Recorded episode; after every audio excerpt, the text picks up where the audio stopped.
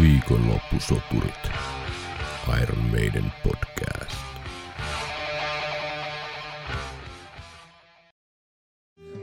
Hei, Mikko. Laita yksi eili. No trupperia tietenkin. No laita kaksi saman tien. Ja millä mä maksan? No, mä voin kertoa yhden tarinan. Se menee näin.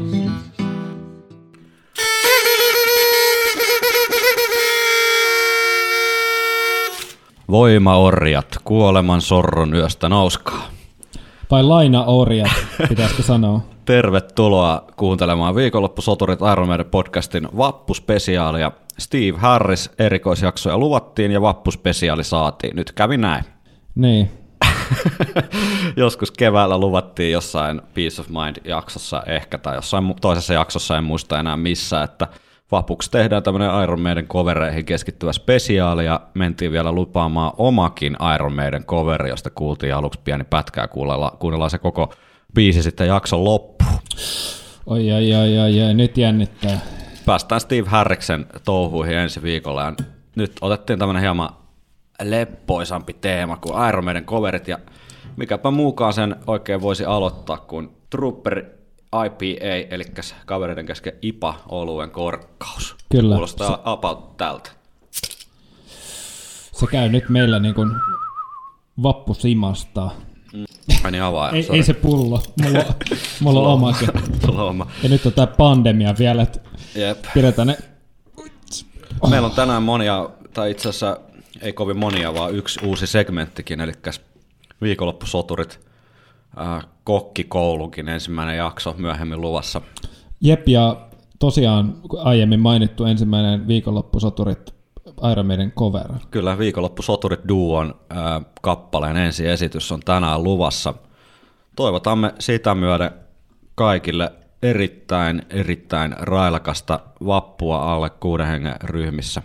Mennäänkö ihan asiakaspalautteisiin? Ai kuuden, kuuden, kuuden. Viikonloppusoturit. Tuo meidän viime viikkoinen tai viime ja sitä edeltävä viikkoinen äh, live-spesiaali, kahden jakson Iron Maiden live-julkaisuihin keskittyvä paketti, niin poiki erittäin paljon palautetta. Ymmärrettävästi live-julkaisut herättää, herättää ajatuksia ja sitten vielä tämä meidän unelmien settilistä jakso on erityisesti ihmisiä kutkuttanut. Puretaan tätä palautetta nyt, kun kerran ollaan tällaisessa harvinaisen lyhyessä tuotantosyklissä tässä, eli tätä äänitetään nyt sitten vain pari päivää ennen jakson julkaisua, niin tota, saadaan ihan tuoretta palautetta tähän kehiin. Hieman tuli kiire tämän meidän coverin kanssa, mutta saatiin se nippas nappas valmiiksi tässä näin. Jep, Siinä kyllä, se, siis paineen allahan ne tia, timan, diamantit, diamantit joutuu syntyy. Kyllä. puristuu Instagramissa nimimerkki Juho.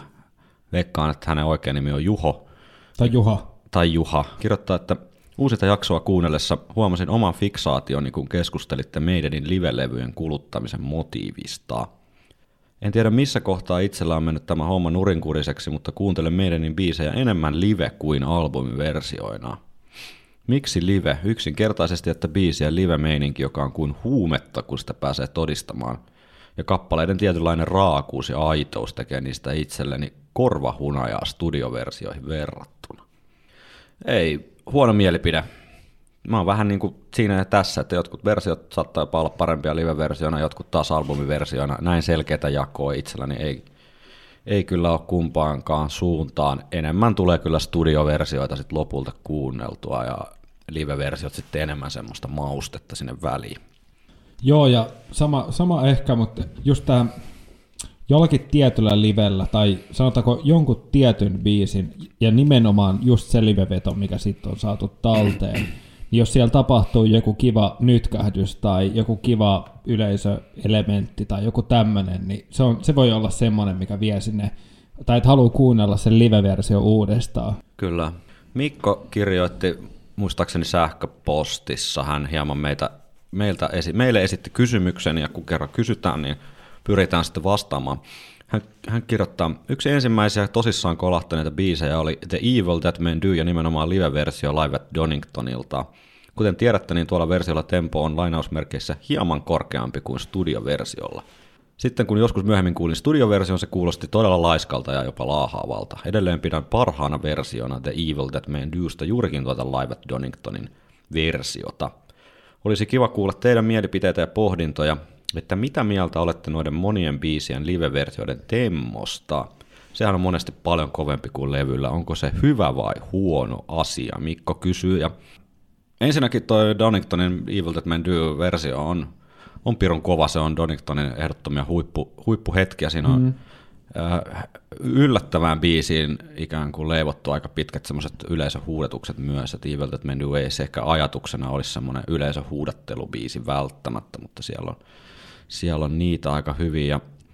Yleisesti ottaen niin tämä nopeampi tempo näissä live-versioissa varmastikin johtuu siitä pitkälti tietenkin, että kun se biisi kun soitetaan siellä live keikalla, niin sehän on ikään kuin täysin eri tilanne kuin sitten sitä äänitettä kuunnellaan myöhemmin kotisohvalla verkkarit jalassa, eli, eli varmastikin monesti se pikkasen korkeampi tempo toimii vaan siellä niin kuin live-tilanteessa kuunnellessa paremmin kuin se albumiversion tempo ikään kuin siellä keikalla Jep, ja mä väitän tälleen soittajan kannalta joskus se, tai monessakin tapauksessa se nopeampi tempo on ehkä jopa helpompi Aivan. soittaa siinä adrenaliinissa ja muutenkin, jos miettii, että on paljon tämmöisiä keskitempo-bändejä, jos niin mietitään ACDC tai Weezeria vaikka, jonka koko, tuo, tai ei nyt koko, mutta iso osa tuotannosta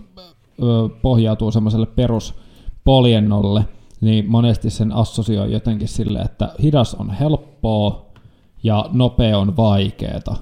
Mutta tossa kun kundit kuitenkin vetää niinku toista sataa keikkaa tai parisataa keikkaakin vuodessa, niin kyllä mä luulen, että siinä on paljon tekemistä sen rutiinin kanssa, ja sitten siinä jotenkin, ei siinä, että lähtisi mopo käsistä, mutta se niin kuin, että se voi olla ja tuntuu tylsältä soittaa maltillisesti, mm. vaikka mun mielestä, tai nyt on mun oma mielipide vaan, ja sitä ei tarvitse pitää juuri minä, mutta, mutta tota, kyllä hitaasti soitettuna tai maltillisesti soitettuna, niin yleisesti mun mielestä ka- kaiken ratkaisee loppujen lopuksi se intensiteetti. Ja se tulkinnan intensiteetti, ja mä en tarkoita tulkinnalla ainoastaan laulua, mm. vaan kaikkea. Mm. Että et tavallaan siinä, siinä just tämmöisen keskitempo bändien esimerkiksi se juttu on just se, että niillä on se groove ja sillä vedetään ja se tehdään helvetin hyvin.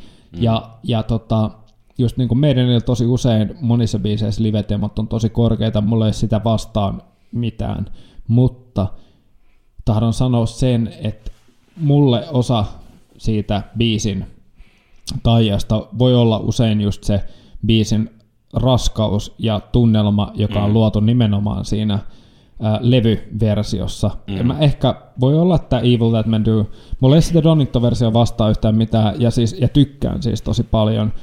Et ehkä meidän on siitä semmoinen poikkeus, että ne live asiat ja levy, levyasiat, levyversiot ja liveversiot jotenkin on niin, no, kirjaimellisesti kaksi eri versioa samasta biisistä, ja ne pitäisi jotenkin ehkä lähestyä siltä, siltä tapaa, että ei, ei, ei niitä voi, voi edes verrata tavallaan. Niin. Niin, Mikon kysymyksen asettelu oli, että onko se hyvä vai huono asia, niin tähän mulle ei nyt vähän tämmöinen ympäripyöreä vastaus, että ei se ole hyvä eikä huono asia, se vaan ikään kuin on yleisesti ottaen mua ei haittaa ainakaan korkeampi tempo, mutta missään, myös, tai missään nimessä myöskään automaattisesti korkeampi tempo live-versiossa ei tarkoita sitä, että se olisi mulle jotenkin intensiivisempi tai kiinnostavampi kokemus. Niin, tai parempi, että tuleeko siitä parempi biisi silleen. Niin.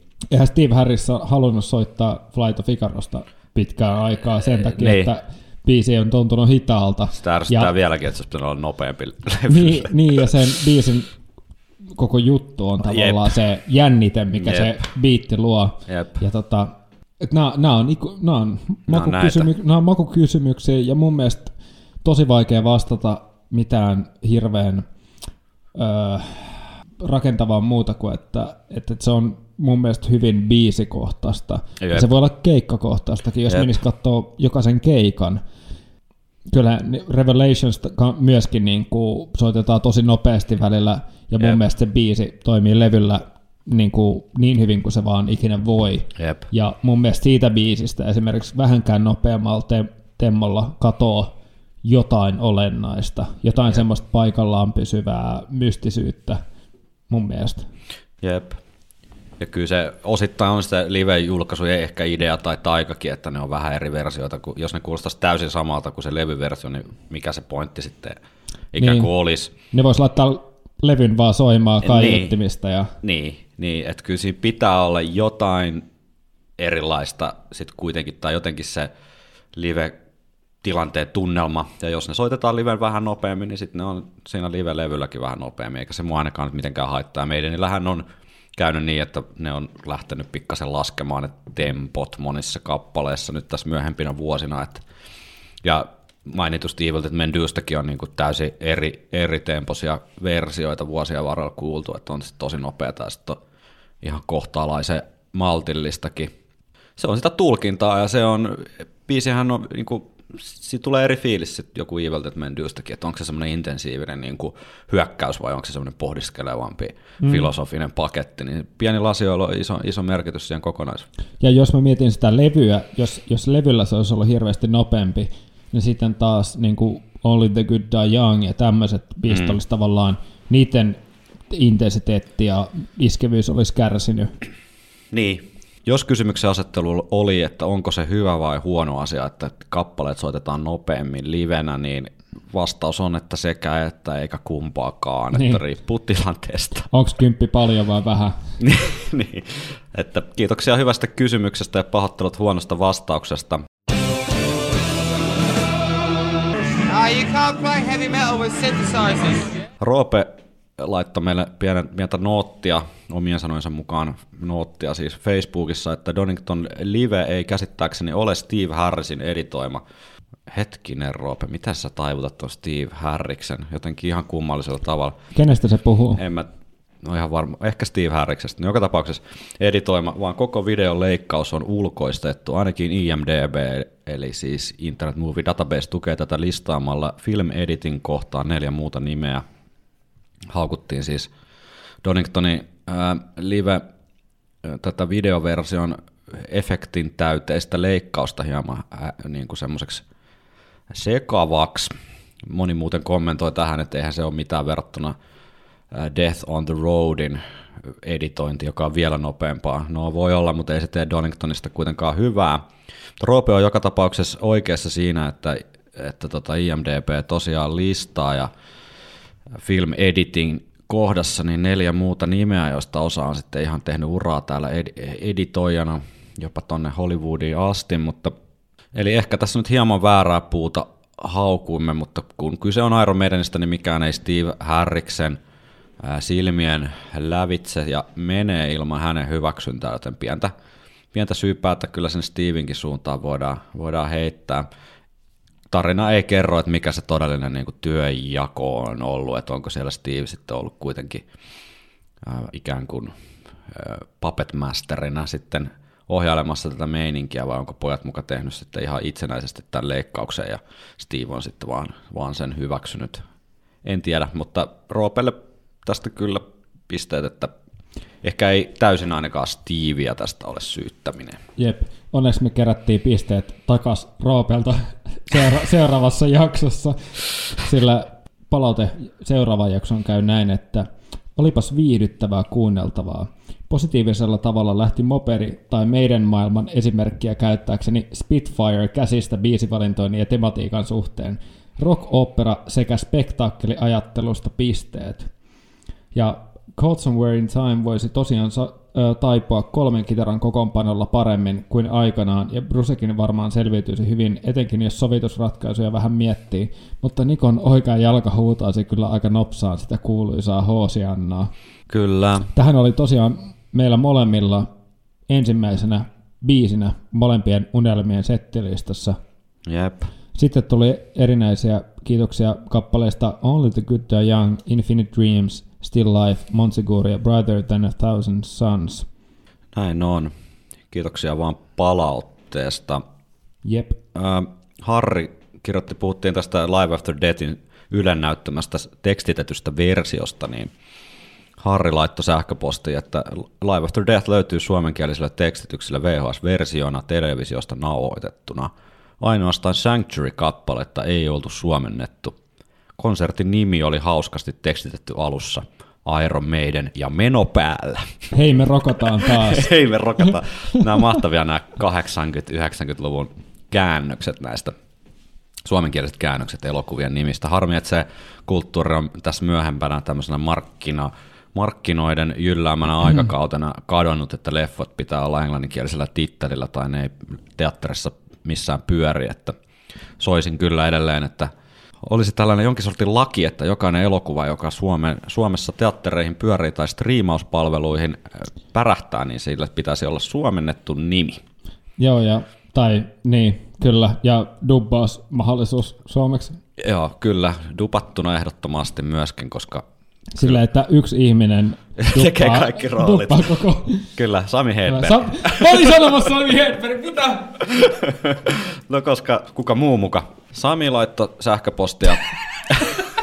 Sami laittoi sähköpostia, että tätä unelmien settilista, hänen kiertueensa tai viimeisen kiertueen nimi olisi The Beast Lives On. Aika hyvä.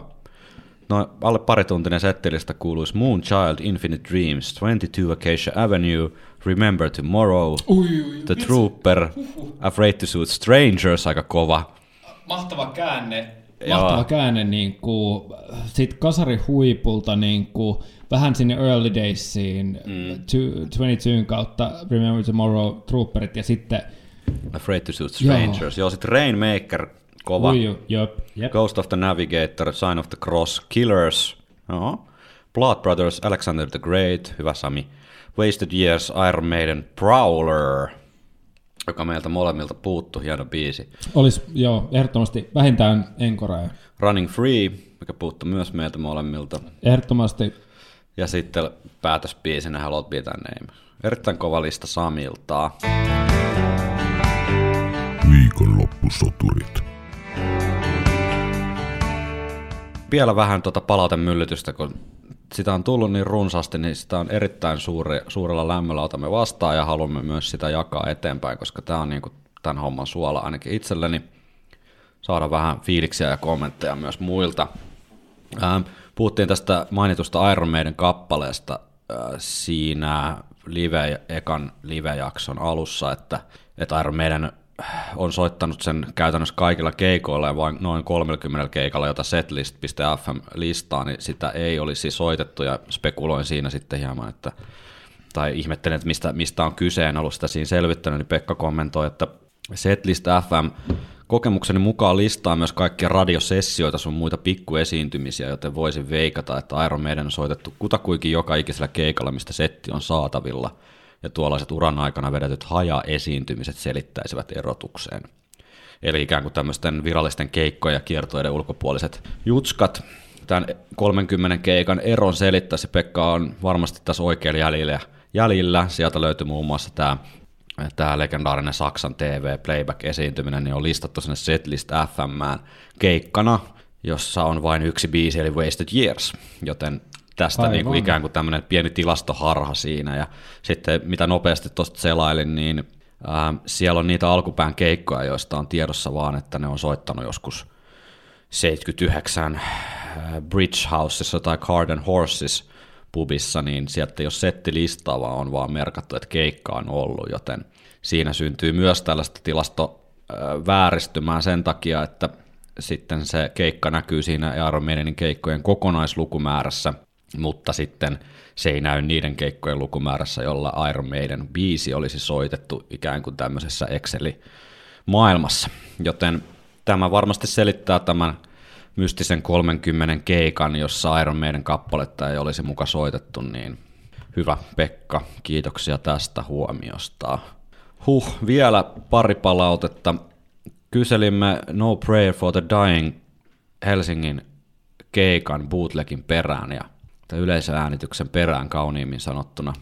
Ää, sellainen sitten erään kuulijamme toimesta niin tuolta Keski-Euroopasta esiin kaivettiin ja äänen laatu ei ole, ei ole tässä kovin kummonen, niin ei kuunnella nyt välttämättä noita itse kappaleita, mutta tässä on tota, pieni pätkä The Assassin kappaleen loppua ja sitten tota, Brucein välispiikki, joka on kohtalaisen No niin. huvittava. kiinnostava.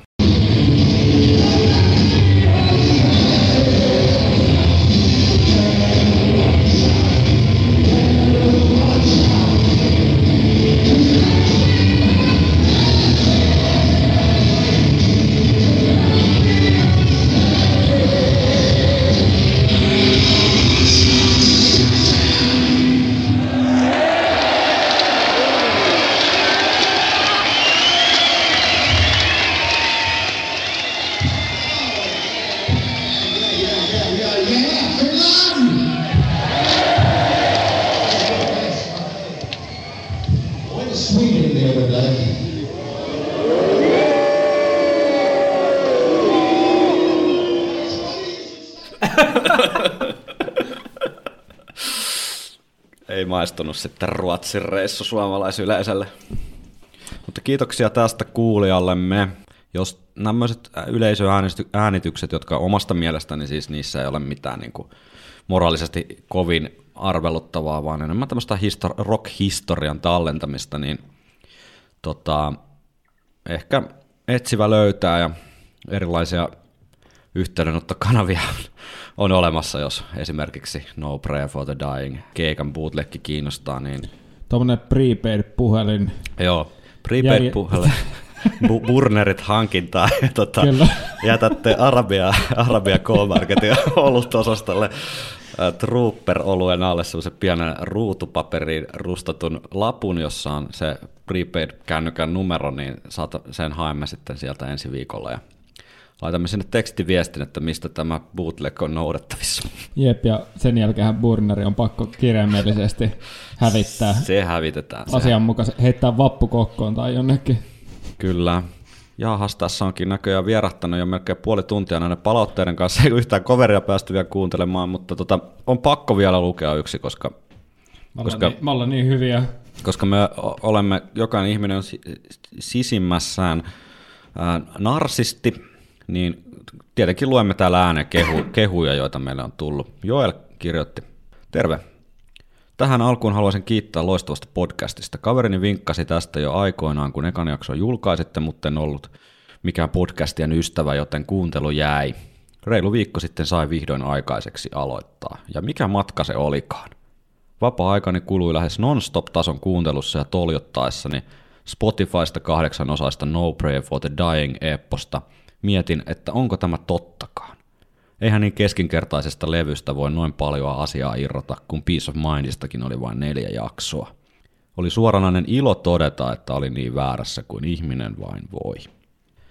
Tässä on sähköpostiviesti oli pitkä ja liikuttava ja hieno. Kiitoksia siitä Joelille. Tässä vain pieni näyte. Joella oli myös kehitellyt viikonloppusoturit juomapelin, jota emme suosittele kenellekään. Joka kerta kun jaksossa mainitaan sanat eeppos tai rockeri, otetaan huikka.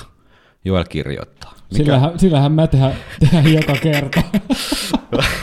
Mikäli olisin päättänyt käyttää koko lauantaini No Prayer-kokonaisuuden kuunteluun peliä pelaillen laadukkaan skottiviskin kanssa, uskoisin, että makaisin tällä hetkellä Turun yliopistollisessa keskussairaalassa dialyysihoidossa. Joo, ei, ei kannata lähteä viikonloppusoturit juomapelin kanssa leikkimään, koska siinä voi äkkiä käydä kylmät. Kiitoksia lämpimästi kaikista palautteista. Oliko Henkalla vielä jotain vai mennäänkö päivän pihviin? Kiitos, ei, ei, ei ollut enempää. Toi oli, toi oli ihan tarpeeksi, ihan liikaa. Me ei ansaittaisi noin hyvää. Ansaitsemme vain risuja ja ruoskaa ja, ja hiiliä ja Iku, ikuisuuden rautaneitsyessä. kyllä, mennään päivän pihviin. yes. Viikonloppusoturit.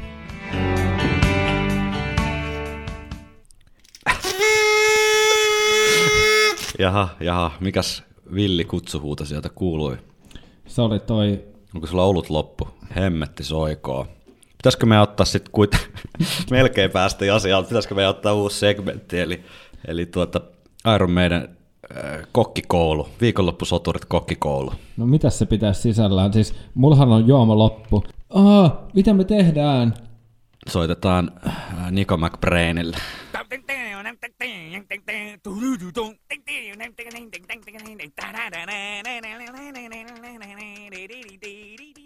No niin, mitäs, mitäs Niko toi? Banaanitaikuri sopii erinomaisesti vaikkapa, vaikkapa jälkiruokakoktailiksi. Se on maultaan pehmeä ja täyteläinen. Valmistuu näppärästi kerralla koko porukalle ja on yksinkertaisuudestaan huolimatta vieläpä varsin näyttäväkin. No en usko ennen kuin maistan. Näin kirjoittaa digiloikka.blogspot.com ää, banaanidaikirista, joka on ehkä Iron Maidenin ystäville tai vähintään podcastimme kuulijoille tuttu juoma, eli, eli herkku, jota Iron Maiden nautiskeli tuolla Bahaman äänitysreissuillaan Travelers Rest rantabaarissa, niin mikäs Ja, parempi... siis, ja siis monelle, ainakin meille se on ainoa drinkki, mikä me tunnetaan. niin joo. niin joo. Okei, mitäs tähän nyt sitten tulee? Mulla on täällä Bamiksi blenderiä. Mä, mä oon tässä, miten sitä menee kokkeen helvissä, että et, I have- Mulla olikin tässä Niin, kaikki on valmi. Tässä- Kaikki mulla- val... Okei, sulla on veitsi. Siis mulla on vahingossa tässä veitsi on valmiina. Puolitoista senttilitraa limemehu, eli anna, anna sieltä vaikka halkastu lime, niin ala, lähdetään siitä. Joo, ja mä oon, mä oon hieronnut näitä, niin kuin äh, Jamie Oliver hieroo sen sitruksia aina ennen tota, aktia. Hyvä, puristetaan sinne. Noin, ei, kyllä tää ei kyllä riitä. Anna se toinen. Okay. Vittu, nyt se putosta. Tätä ei editoida. Tää pidetään tämän mittaisena. Joo, koska vitsihän paranee niin kuin pitkittämällä aina. Ja huumori ei ole missään nimessä niin kuin vajoituslaji, vaan enemmän, on, enemmän niin kuin ynkkäsanos. How can less be more? More is more. more is more. Okei, okay, yks, onks yksi lime puolitoista senttiä? En Eikö sulla sentit siellä? Ei, mä tiedä. Tää on, tää on Se on varmaan ihan hyvä. astia. Mä luulen, että se on hyvä. Sitten varovasti, sen kanssa. Puolitoista senttiä sokerilientä. Mä laitan vähän enemmän, Hei, koska tiedätkö mitä? tykätään makeasta. Älä, älä tee mitään vielä. Mä laitan taustamusaa tänne. Noniin. Noni, eli nyt sitten laitetaan vähän sokerilientä tänne limen perään. Pistetään ihan reilusti, kun tykätään makeasta kumminkin. Sitä meni nyt enemmän kuin puolitoista senttiä kyllä. Sitten puolikas banaanin piste kokonainen. 4,5 senttiä puolitummaa puertorikolaista rommia. Meillä taitaa olla nyt valitettavasti venezuelalaista täysin tummaa rommia. Kaadetaan sitä nyt tosta. Ui saatu, no. Pistetään vähän vielä, noin. Okei. Okay. Jännitysmomentti.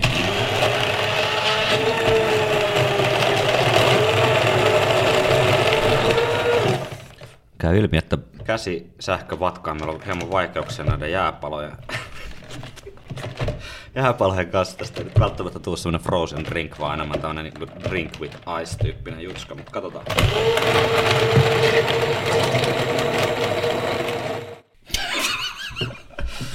Nyt jäi terä sinne. Ei, mutta sehän näyttää helmetin hyvältä.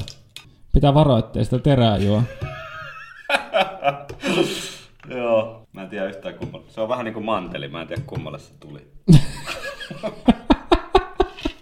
Ei sinne se holahti. Oliko se siinä lopussa? Se oli toi. Se oli tossa.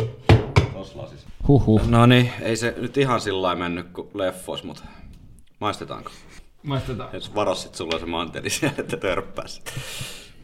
No niin. Iron Man is Gonna get you. Olisi tosi ikävä kuolla. Bamix is gonna get you. Banaani Daikeriin tehdessä Iron Manin podcasti. No niin, hauskaa vappua, Heikka. Kiitos Noniin. tähän mennessä Kiitos jaksoista. näistä, joo, kiitos näistä vuosista. Hmm. No ei paha. No ei todellakaan. Aika romminen, mutta tota, Itsehän pidän rommista. joo. Tämähän on kova. Eli limeä, sokerisiirappia, rommia, banaania lainausmerkeissä jäämurskaa, eli kokonaisia jäitä, joista murskaantui ehkä muutama, niin loputkin killuu täällä sattumina täällä rinkissä, mutta tota, tää on kova. Viikonloppusoturit. Hyvä, nyt on raikkaat hyvät rinkit, niin päästään vihdoin sitten kovereiden kimppuun. Alkoi tehdä hirveän mieli kyllä säveltää klassikkolevy tätä drinkkiä sarpiessa. Kyllä, kyllä.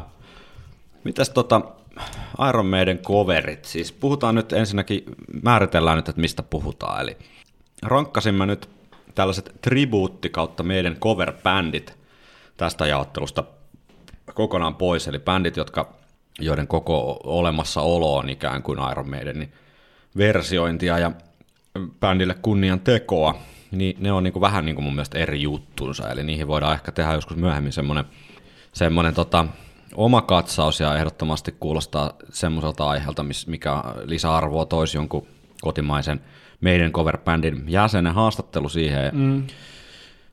Puhutaan siis tämmöisistä kuin Iron Maidens, eli näiden äh, mimmien meidän cover-bändi ja meidän United ja tämänhenkisistä seteistä. Tänään siis emme keskity näihin, vaan ainoastaan bändeihin, jotka ikään kuin soittavat jotain muuta omaa musiikkiaan ja sitten tehneet meidän biiseistä oman versionsa. Joo, toi on mun mielestä ihan tärkeä, tärkeä kulma kuitenkin. Että... Se on pakko vähän rajata, koska tämäkin tarjonta on aika tota, jykevä. Näitä Jep. löytyy nimittäin näitä meidän koveroita suhteellisen paljon eri bändeiltä.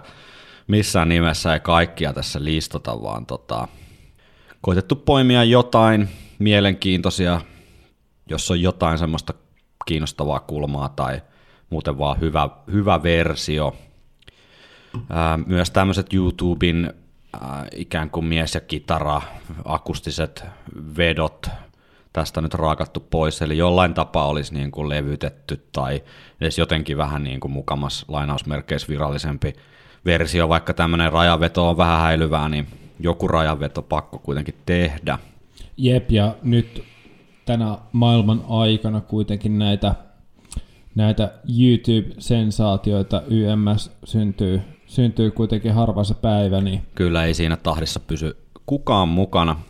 Nämä meidän coverit jakautuu mun mielestä niin kuin kahteen osaan, jotka on tämmöiset heavy tuuttausosaston coverit, eli toiset heavy bandit coveroi meidän ja sitten on tämmöiset ää, versiot, jossa ikään kuin jostain ihan toisesta genrestä jonkinlainen ihan uudenlainen näkemys jostain meidän biisistä tehty, ja nämä on niin kuin henkilökohtaisesti itse ehkä vähän kiinnostavampia nämä jälkimmäiset, mutta kyllä sieltä heavy tuuttausmeiningistäkin jotain ihan, ihan tota mielenkiintoista löytyy. Lähdetään liikkeelle. Tästä huomaamatta alkoi muodostua jopa tällainen pieni edesmenneiden hahmojen kavalkaadi. Yllättävän monta näistä, mitä tässä kuunnellaan, niin on siirtynyt ajasta ikuisuuteen esittäjä. Muun muassa ensimmäisestä.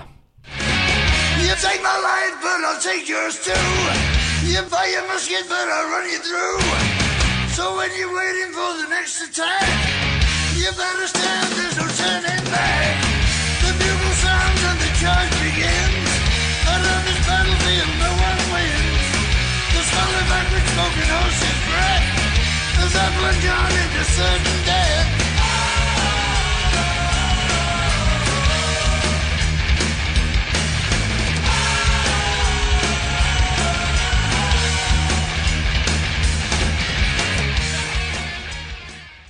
Siinä oli vuodelta 2005 Numbers from the Beast, an all-star salute to Iron Maiden levyltä.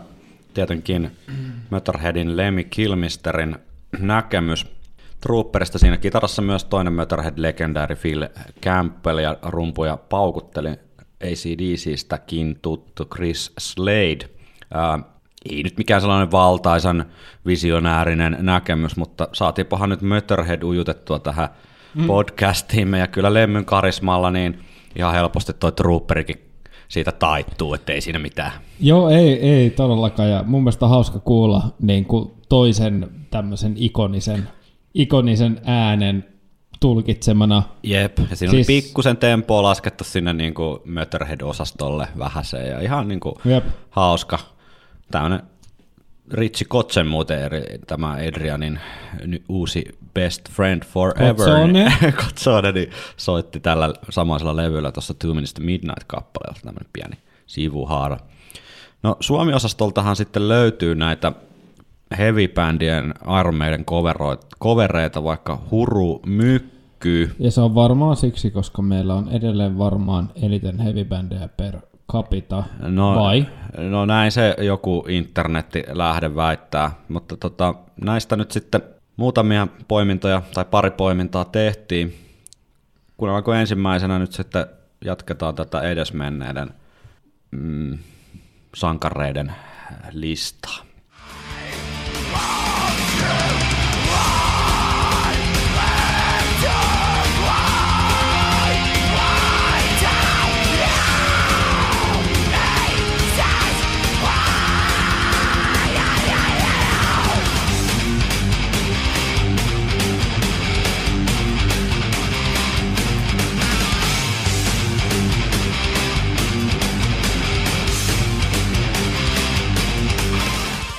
Sieltä mennä soolokin jo päästä. Joo, se pääsee kohta, mutta tosiaan Children of Bodomin äh, Hatebreeder, oliko tämä niin kuin Deluxe-versiossa tai vastaavassa, niin, niin muistan kyllä, kun on ollut Junno ja tämän version on kuullut silloin, kun on ollut esimerkiksi paljon isompi Iron Maiden fani kuin Cobb-fani, Mm. niin, niin kyllä mä silti ehkä tämmöisen versioinnin kautta pääsin kiinni esimerkiksi Dödö-hommiin enemmän ja sit siinä vaiheessa löysi Dödö-hommista jotain, että et tämmöiset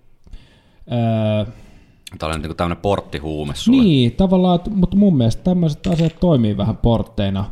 portteina mm. tota, ja onhan meidän ollut kuitenkin melodista musaa ja Budom on ollut melodista musaa ja, ja tota, siitä sen enempää. Niin kuin, mun mielestä on, versio on semmoinen, mikä on tuotettu ihan niin kuin Budomin omalla soundilla jo silloin ja mun mielestä varsin, varsin toimiva, vaikka mikään suuri Budom fani oo, mutta, mutta tota, kitaristina kiinnitin erityisesti huomioon tähän sooloon, josta jokainen ehkä voi myös bongata ainakin Randy Rhodesin ja Dimebag Darrellin, Jack Wildin ja Eddie Van Halenin. Ja nämä oli semmoiset, mitkä mä bongasin tosta tämän biisin soolosta ja mä ajattelin tälle ihan ajankohtaisuudenkin vuoksi ja, ja kuitenkin laiho, laiho tota, suurena vaikuttajana maailmalla niin ansaitsee, ansaitsee tota, kuuluvuutta, niin, niin voitaisiin kuunnella se soolo tästä biisistä myöskin.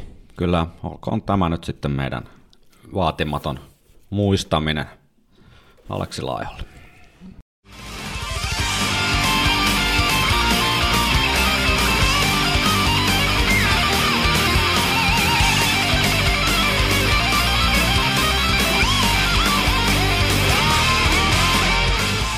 Hauskan omanlainen näkemys. Joo, musta oli hauska sillä, että etenkin, et, niin kuin ensinnäkin otetaan Iron Maidenin biisi, sitten se näkemys, että okei, me tehdään jo tässä valmiiksi coveria, mm. mä voin tehdä soolon, missä mä voin leikkiä niin kuin ihan kaikkialla. Ja mä teen soolon, joka perustuu likkeihin, jotka on tavallaan mun omilta suurilta vaikuttajilta. Mm. Ja sitten kuitenkin tämä kaikki tapahtuu Aces Highin kontekstissa. Aivan. Niin musta oli ihan makea, makea niin idea monella tasolla. Jep, tästä onkin sitten äh, hieman tämmöinen synkän virran yli menevä aasinsilta seuraavaan Suomi-osaston Iron Maiden coveriin. Jatkamme, ei nyt tarkoitus teidän vappu tunnelmaa siellä pilata, mutta edelleen jatkamme nyt tässä edesmenneiden muusikoiden muistelua samalla. Yksi ehkä kotimaan tunnetuimpia Iron Maiden covereita tämä seuraava klippi ja semmoinen ha- hauska tai itselleni uusi, uusi tota linkki tähän Podomin coveriin löytyi, kun tämä, tämä tota julkaisu, jossa tämä seuraava coveri löytyy, niin löytyy toki hyllystä, mutta laiskana, niin kävin sen tuosta YouTubesta tähän valmistautuessa kuuntelemassa. Vir- mielen muistin virkistämiseksi, niin siellä YouTube-kommenteissa niin monet nuoremman sukupolven edustajat niin kommentoivat, että he pitkään luulivat, että tämä oli Children of Podomin coveri, koska ilmeisesti jossain tällaisessa ää, 2000-luvun alun ää, vertaisverkkopalvelussa, niin tämä oli nimetty Podomin versioksi ja monet, monet eläneet nuoruutensa siinä uskossa, että kyseessä oli Podomin versiointi Iron Maidenista, mutta kyseessä on paljon vanhempi, paljon rupisempien miesten bändi, josta myös niin ikään seuraava näytteen kitaristi, eli Miikka Tenkula siirtyi ajasta ikuisuuteen vuonna 2009.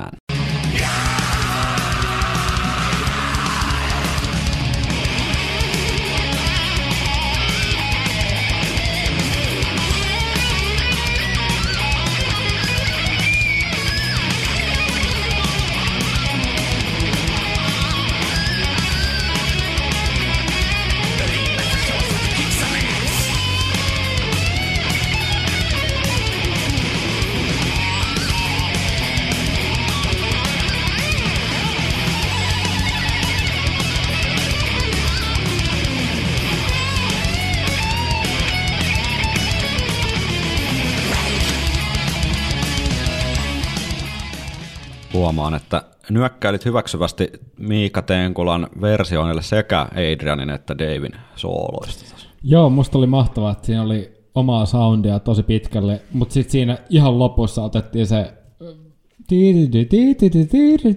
semmoiset niinku öö, tästä alkuperäisestä soolosta kuuluvat äänet tavallaan kiinni ja siellä Jep. liimattiin, liimattiin tavallaan yhteen, mutta enemmän mua kiinnitti vielä enemmän huomioon se, kun toi lähti toi riffi. Mm. Mä oon kuullut tämän ehkä lukiossa tai yläasteella viimeksi ja mä en muistanut rehellisesti Niin, siis että- senteiset yhtiöstä muuten kyse, jos tämä jollekin oli vielä epäselvää. Ja Niin. vuodelta 1993 tämä versiointi Mä en, EPltä. ainakaan, mä en ainakaan kuulu stemmoja Mm. mm. tuossa tota, pääriffissä, kun se pääriffi lähti soimaan. Joo, Se kuulosti tosi jännältä. jep. Mä juttelin tästä ton äh, bändin silloisen laulajan basisti Taneli Jarvan kanssa taannoin tästä Trooper-coveroinnista, että, tai kysyi häneltä, että mikä, mikä tässä oli ikään kuin kimmokkeena, että Sentenced, joka tässä vaiheessa kuitenkin aika hemmetin kovaa death metallia pääasiassa vääntänyt, niin, niin tota päätyi sitten Trooperi coveroimaan, niin Taneli vastasi muistaakseni, että syynä oli ää, itsekritiikin ja tyylitajun puute. ja tästä tota Trooperista kes- ke- kehittyi sitten Sentencedille sellainen tietynlainen riippakivi, jota aina live-tilanteessa ää, yleisö halusi kuulla. Ja, ja tota, Taneli oli sitä mieltä ja hän vannoi puhuvansa koko bändin äänellä, että tämä coveri olisi saanut jäädä tekemättä. Mutta soitettiin se nyt sitten kuitenkin täällä vapun kunniaksi. Mun mielestä toi on siis ansaitsee paikkansa ihan vaan sen takia, että semmoisessa yleisessä melko keskinkertaisten heavy-näkemysten joukossa, niin tuossa on kuitenkin jonkinlaista omaa niin kuin vibaa edes saatu mukaan ja semmoista energiaa, mitä monesti näistä Iron Maiden covereista ehkä puuttuu. Joo, hyvä, hyvää drivea ja kyllä siinä oma, oma soundikin kuului. Ah, you can't play heavy metal with synthesizers. Sitten siirrytään kotimaasta ulkomaille. Sulla oli jotain poimintoja siellä. Joo, täällä oli pari semmoista, mihin itse on kiinnittänyt huomioon ja, ja täytyy sanoa, että vaikka näitä on niin kuin joskus hakemalla ha, hakenut, niin mitään hirveän ihmeellistä ei koskaan ole jäänyt elämään, mutta tämä ruotsalaisen stoner tai pörinä rock bändin The Quillin versio Where Eagles Dareista on mun mielestä niin kuin ihan todella, todella mainio. Tämä kolmijakoinen, biisin kolmijakoinen riffi ja matalalta möörivä li- riffi jotenkin sopii tähän ää, bändin hemmetin hyvin ja, ja tätä bändin soundin muutenkin. Ja sitten tässä on tuotu omaa, omaa soundia myöskin se, että ollaan sovitettu se, tai oikeastaan suoranaisesti sävelletty uudestaan kokonaan tämä biisin väliosa siellä puolessa välissä. Mutta et tässä, ja kaiken kruunaa, että tässä on mun mielestä tosi mainio, mainiot laulut, ja tässä ei ole tarkoitus kuulostaa Bruceilta ollenkaan, vaan tämmöiseltä niin kuin pörinä rokkarilta, rähinä rokkarilta. No niin, näillä eväillä kuunnellaanko näyte. The Yes. Quill, Where Eagles Dare.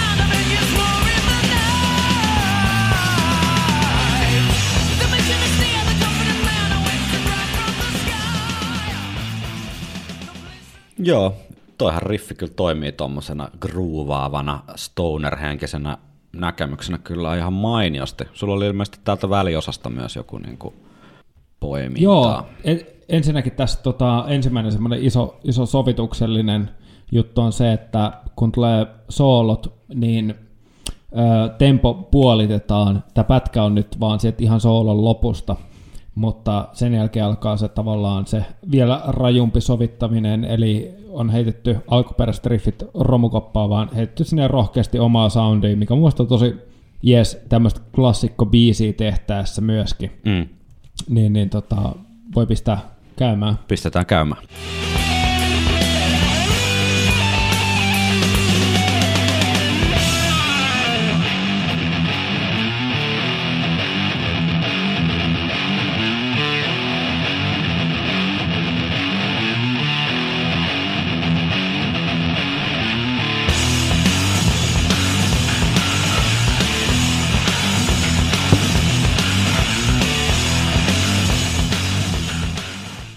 Ihan hauska, tuossa kiinnitin huomioon tuohon bassoon, joka oli tuollainen koliseva Steve Harris-henkinen basso. Kaikille, jotka odotitte Steve Harris-jaksoja, niin pahoittelut ensi viikolla päästään siihen asiaan. Vielä, vielä juodaan täällä vähän banaani taikiria. Otetaanko muuten? Banaanitaikuri. Sitten onko se juonut se jo? On, on. Ja siis Jumalauta. mähän sain mantelin, eli mun täytyy tiskaa. Mikä ei sinänsä haittaa, koska nämä on mun lasit myös. Joo. josta juodaan, mutta Olisiko meidän tehdä kohta uudet? Onko sulla mitään juotavaa, vai onko se hörppinyt kaiken? Onko sulla edes troopperi enää? ei mulla ole enää. Saatana, no niin. Siis me kuunnellaan Iron Maidenia, ei me kuunnella Jukka Kuoppa. Öö, missä me oltiin? otetaan- Niin, siis toi, tehdään, otetaan kohta tota kokkisota osa kaksi, eli tehdään, tehdään uudet rinkit. Sotakokki. Tota, Mut niin, siis toi, toi oli aika makea toi tämmönen proto Doomstoner, eli suomeksi Black Sabbath, Sabbathilta pöllitty riffi, joka tossa niinku rouhi, että hauska, Joo. hauska tota, toi koko biisi olisi voinut to- toimia ihan rohkeasti tosi paljon niin kuin hitaampana mm. vielä. Toi sama riffi. mm, Sitten sit biisistä olisi tullut niinku kahdeksan ja puoli minuuttinen. Aa. Mut ihan sama, koska sävellys toimii. Mutta mun mielestä tuossa laulut oli hel- helkkari hyvät. Omaa soundia, eikä yritetty kukkoilla. Ja, ja sitten toi väliosa on tommonen ihan, ihan oma sovitus. Ja, ja toi niinku futs, fuzz-efektin läpi tai tämmöisen perinne, aivan. perinne soundilla toi riffi kuulostaa kyllä tosi hyvältä. Ja ehkä se on esimerkki hyvästä riffistä. Siis Iron Maidenin biisien soittaminen lopulta on osoittautunut aika vaikeaksi bändeille, eli kertoo vaan siitä, että periaatteessa ne elementit saattaa olla sinänsä niin kuin suht simppeleet, niin kuin vähän ehkä välillä naureskeltukin näille tietyille sointukuvioille, jotka toistuu ja näin, mutta sitten se taika vaan on siellä, että keskimäärin erittäin, erittäin vaikeasti toistettavissa. Jep. Ja siinä mielessä ehdottomasti tykkään tällaisista näkemyksistä, missä on lähdetty tekemään niin kuin rohkeasti om- oman kuulosta ja oman näköistä versioa siitä, eikä ikään kuin yritetty toistaa sitä taikaa, mikä ei ole kenenkään toistettavissa. Jep. No sitten meillä on äh, prog rock suuruus Dream Theaterin tota, näkemys erästä Iron Maiden biisistä. Oliko sulla tähän jotain taustaa? Olit sä kuunnellut tätä aikaisemmin? Mä en, oo, mä, äh, siis mä oon joskus kuullut tämän, mutta Joo. Siis, Mutta en, en, mulla ei suoraan sanottuna ole mitään niin oikein muistikuvia koko biisistä. joo, siis äh, mä kuuntelin tämän viimeksi silloin, kun me tehtiin äh, niitä Peace of Mind äh, jaksoja. Eli siis meidän ensimmäisiä jaksoja, jotka kannattaa ehdottomasti kuunnella, koska siellä kuulette, kuinka ujot nöösipojat yrittää tehdä podcasteja ja Liian selvinpäin. liian selvinpäin. Ja tota, mutta silloin mä kuuntelin tämän muutaman otteeseen nimenomaan tämän albumianalyysien takia. Ja mä, tää on yhtye, josta mä en oo, siis mä en voi sanoa, että mä välittäisin, mutta kun mulla ei ole tähän oikein mitään suoraa tunnesidettä, Joo, sama. ja tota, tämän biisin, tämän coverin myötä mä aloin kuuntelemaan nyt tämän puolen vuoden aikana ö, yhtyettä ja mä oon alkanut vähän hahmottaa sitä, että mitä varten jotkut ystävistä esimerkiksi, jotkut, jotkut tota, musi, musiikki tämmöisistä tuttavista aina kertoo, kuinka hyvä bändi tämä on, niin kyllä mä niinku alan pikkuhiljaa tajuu.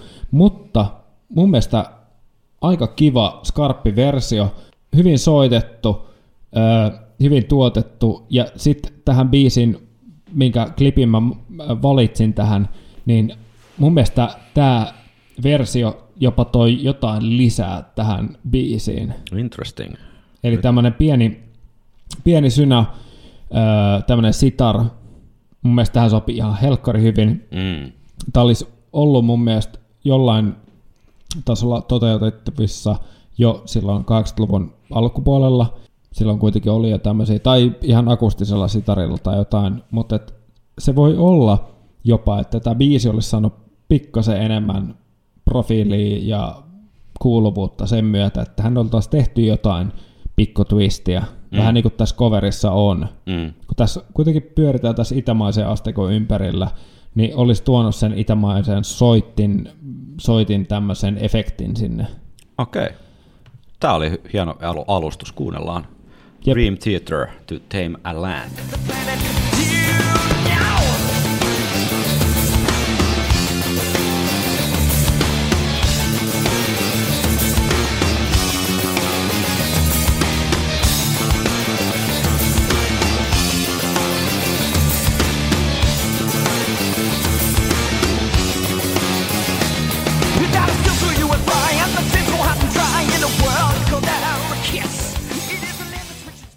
Joo, siellä oli ihan sirpsakka sitarhenkinen vingutus taustalla. Joo, mun mielestä jotenkin tässä tapauksessa, kun yritetään luoda maailmaa Mm. kuitenkin tämmöisestä, niin, niin hyvin, hyvin, hyvin yksinkertaisella sovitusidealla saataisiin niin kuin yhdellä raidalla tavallaan luotu se, pohjustettu se ja nostettu tavallaan sen biisin profiilia koko levyllä. Et siinä biisissä on se yksi soitin ekstraa, mutta missään muussa ei ole. Aivan. Niin sen takia musta toi oli ihan niinku varten otettava versio. Kyllä.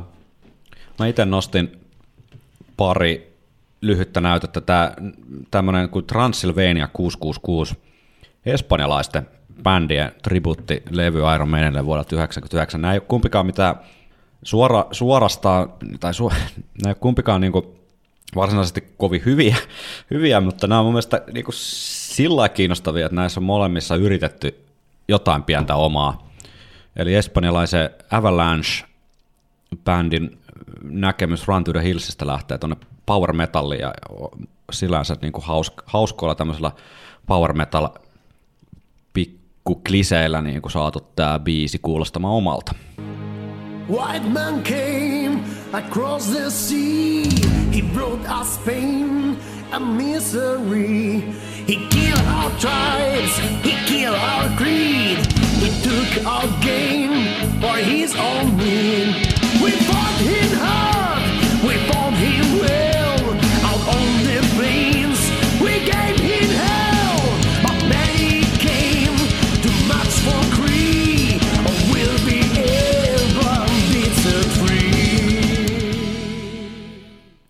Mitä Siis- sanot tästä tuplabasareista? No ensinnäkin mä sanon sillä, että musta tuntuu, että Avalancheilta, siis sorry, nyt tulee lunta tupaan. siis snadisti vaan sen takia, siis mä voin olla ainoa tämän mielipiteen kanssa Tuskin. tässä, tässä huoneessa tai, Jos sä oot sitä mieltä, että tää oli paska, niin tai internetissä. Mutta siis pointti on se, että kun mä kuuntelen, siis juttu on se, että jos otat ton laulun pois, Mm. Niin tuleeko sulle mieleen Run to the Hills? Mm. Tai siis, eihän, siis mulle tulee mieleen, että on Avalanchein joku demo, ja sitten on huomannut, että tässä on sama tempo, ja sitten me äänitetään laulut uudestaan, koska toi on niin radikaalisti, siis toihan on eri biisi, Niin. että siihen on vaan laitettu Run to the Hillsin sanat ja melodia vähän sinne päin. No mutta oota, sä et ole vielä kuullut mitään. Samalta levyltä, niin Twilight yhtyeen Revel- Revelations. in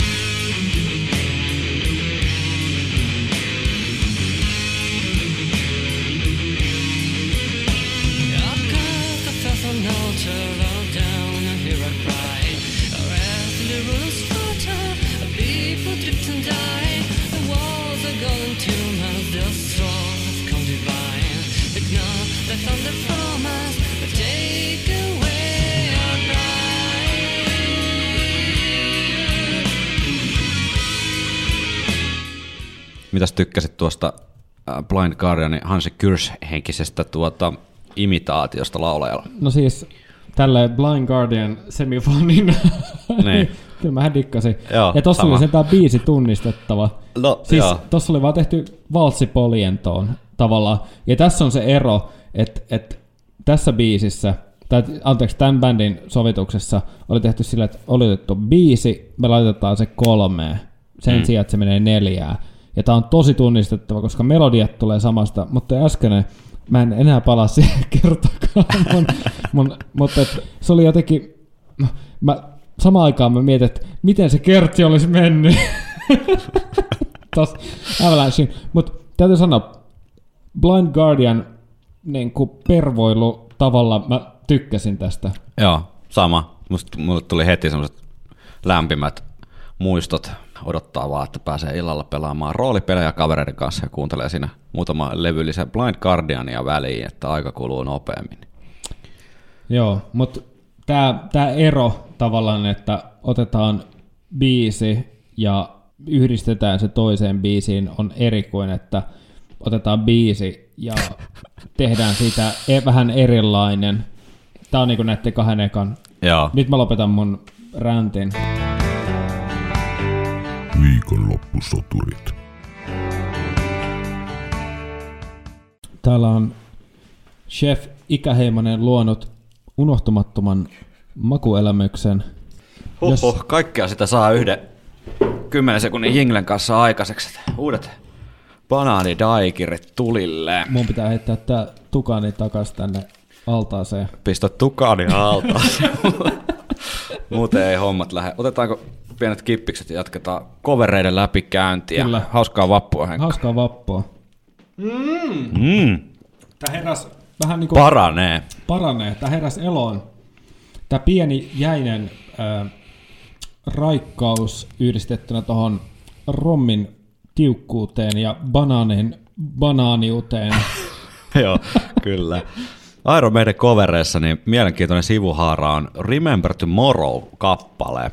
Ei ole ilmiselvä ikään kuin coverivalinta, ei ole niitä isoimpia Iron Maiden hittejä missään nimessä, mutta Ei, ei todellakaan. Tästähän meidän tutkimusten, tutkimusten myötä to- todellakin kehkeytyy tämmöinen pieni jännä oikku. kyllä ainakin neljä Remember Tomorrow-versiota löydettiin, josta tunnetuin varmasti monelle on toi Metallica, kuunnellaan se, se tuossa myöhemmin, mutta itselleni ehkä mielenkiintoisin on äh, ruotsalaisen äh, prog death metal bändi Opethin versio tästä Remember Tomorrowsta, joka kuulostaa itse asiassa äh, oikeastaan melkein bändin omalta biisiltä, että siinä mielessä onnistunut cover-valinta löytyy A Call to Irons debut, tribuuttilevyltä vuodelta 1998.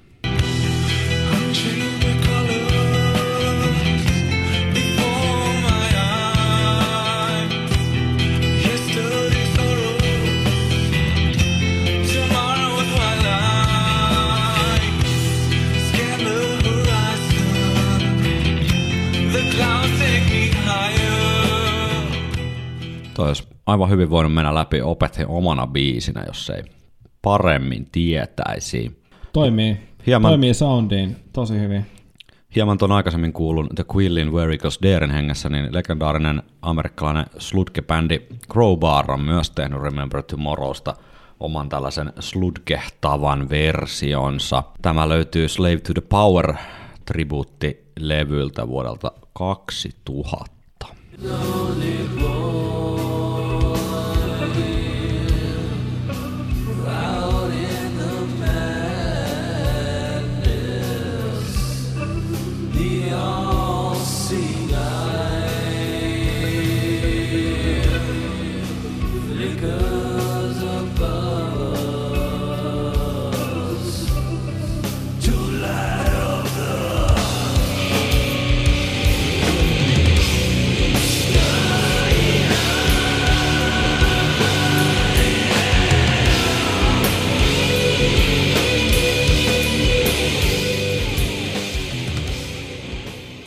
Hyvin toimii Slutke-versiona. toimii. Toi riffihän oli uudelleen kirjoitettu.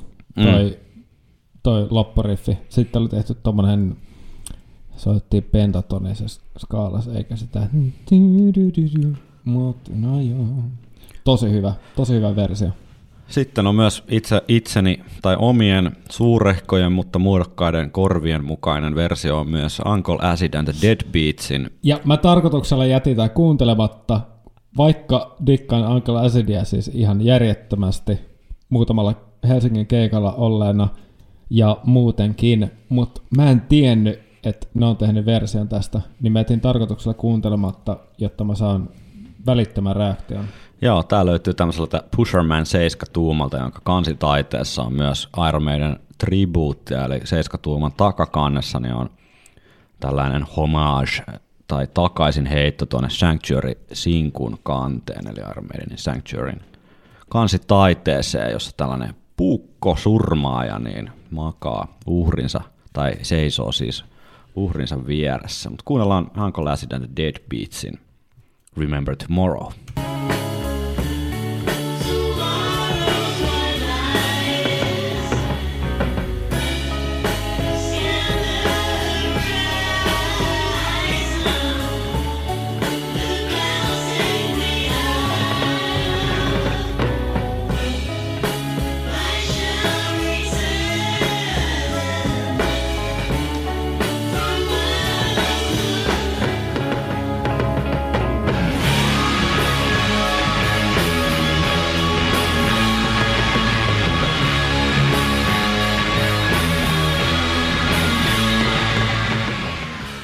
Tässä on saavutettu mun mielestä semmoinen taso Iron Maidenistä niin rakastavaisena fanina kuin olenkin, että tämä voisi olla alkuperäinen, josta Iron Maiden on tehnyt vähän nopeamman version. Aivan, joo. Että tää on ihan huikea. Ja mun, täytyy sanoa, että munkin korva vaikkuja hivelee toi Beatles-mäinen tuplalaulu, stemma, Mm. mm. meininki ja, ja Tähän kuulostaa suoraan joku kulttijohtajan nimeltä main- mainitsemattoman niin kuin demolta. joo, joo, hieno bändi, hyvä cover, kannattaa käydä kuuntelemassa. Otetaan vielä Remember Tomorrow Kimaraan tämä ehkä tunnetuin versio. Sulla oli tästä Metallica Remember Tomorrowsta jotain noutseja olemassa. No siis ei mulla se kummempaa, mutta mun mielestä öö, mä en ole ikinä ollut mikään maailman suurin Metallica-fani, mutta mä oon semmoinen vähän myöhäisherännyt Metallica-fiilistelijä. Ihan näin myöskin musahistori- musahistorian fanin näkökulmasta, että on alkanut vähän niin kuin niitä yhteyksiä löytämään sinne tänne ja tavallaan merkityksiä myöskin tämän bändin osalta. Mm. Ja silloin kun tämä levy tuli, tämä uusin, toistaiseksi uusin studioalbumi, eli tämä Hardwired to Self-Destruct, niin mä kuuntelin jotain ihan vaan kuunnellakseni, että missä bändi nykyään menee, ja siellä on ihan maineet meininkejä. Ja sitten mä kuuntelin vahingossa Spotifysta tätä Deluxe-versioa, ja sieltä yhtäkkiä tuli tuttuja säveliä, mutta mun mielestä oli hauska, että Metallica, no kuitenkin Hetfield esimerkiksi sanonut itsekin, että just toi Iron Maiden debyttialbumi on ollut mm. semmoinen iso niin kuin laukaiseva Mm. ää, momentti niin kuin omalle musiikilliselle heräämiselle, niin musta oli hauska, että oli otettu nimenomaan siitä biisi ja tehty siitä oikeasti myöskin Metallican kuulonen juttu. Ja sitten samaan aikaan tehty tästä introsta aika semmoinen homage Iron Maidenille, samalla kuulostaen Metallicalta, mutta tästä oli muistaakseni pari pätkää. Joo, Joo, eli kuunnellaan se intro vaikka eka. yes.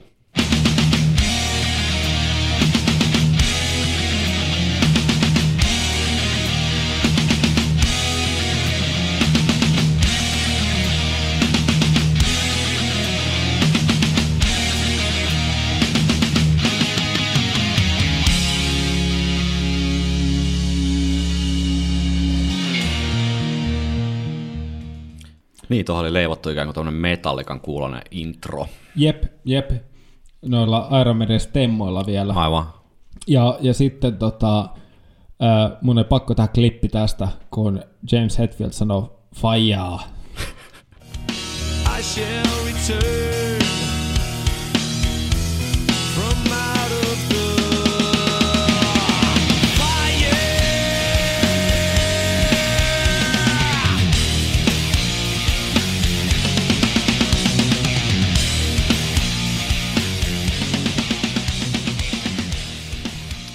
Joo, mun ongelma ei, mulla ei tässä niinku suurta, suurta ongelmaa muuta kuin, että tämän biisin jotenkin tempon kasvattaminen niin ei musta palvele niinku sitä tunnelmaa. Tämä on tämmöinen aika nämä stoner, sludge, äh, occult rock henkisemmät niin kuin tulkinnat, niin jotenkin tavoittaa musta se biisi fiiliksen paremmin kuin tämmöinen kauhean nakuttava meininki, mutta ei nyt mitään niin kuin, en vihaa. Joo, siis joo, todellakin sama, samaa mieltä niin kuin suuremmassa skaalassa, että just pointti oli ehkä itselle just se, että tehdään niin oma kuulonen, Joo, joo. oma kuulonen juttu. Ja tässä vielä lähtee, kun tulee ne soolo-osat sun muut, niin ne lähtee niin kuin enemmän laukalle kuin siinä alkuperäisessä. Niin musta se on niin kuin hauska kanssa, että uskalletaan vähän leikkiä sen kanssa. Aivan. Mutta sittenhän meillä löytyy vielä... Metallikahan on muuten Merciful Fateia muun muassa ainakin livenä äh, coveroinut, eli varsin hyviä Ja Dim- coverivalintoja, Joo, ja, ja Diamond Dim- Headia. Diamond Headia. Larssihan on kova Diamond Head-fani ja myös Iron Maiden ja Merciful Fate kautta King Diamond-fani, niin sieltähän nämä toki kumpuaa. Larssilla on ihan hyvä musamaku, ei siinä mitään. Joo, sitten tämmöisiä hevituuttauskovereita, niin ennen kuin päästään tuonne erikoismeininkin osastoon, niin tämmöisiä death black metal henkisiä kovereita löytyy internetpullolla ja suurin osa niistä menee mun mielestä rajusti metsään.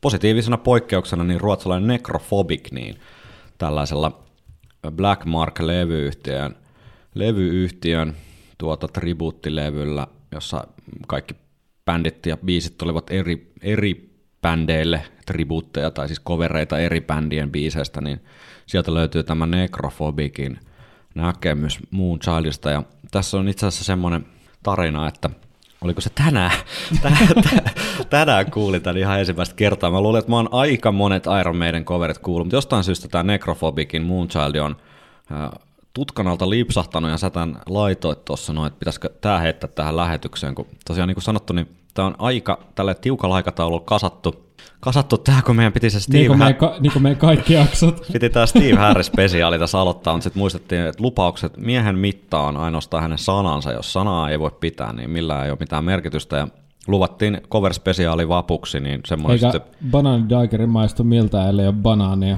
näin on marjat. Niin, Eikö banaanit? näin on banaani. Mutta banaani, banaanihan on, on, eikö se ole niinku marja? Eikö, se, eikö se ole joku tämmöinen, niinku, että mansikkahan Ai ei niin- ole niinku marja, niin, vaan se on joku toma- epähedelmä. niin- tomaatti on. niin, niin. Mitä helvettiä? Onks ban- Voiko mihinkään enää luottaa? Ei, tomaatit, banaanit ja mansikat on sekaisin.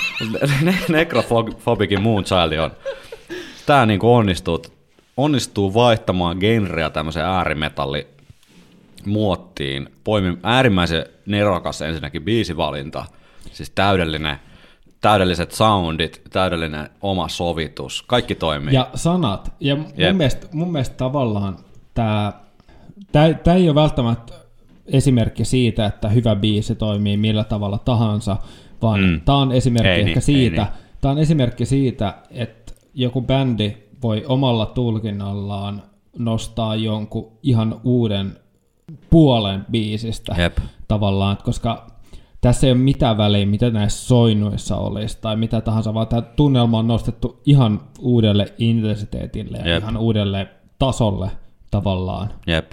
Necrophobicille kyllä täydet kuusi trooper-korkkia.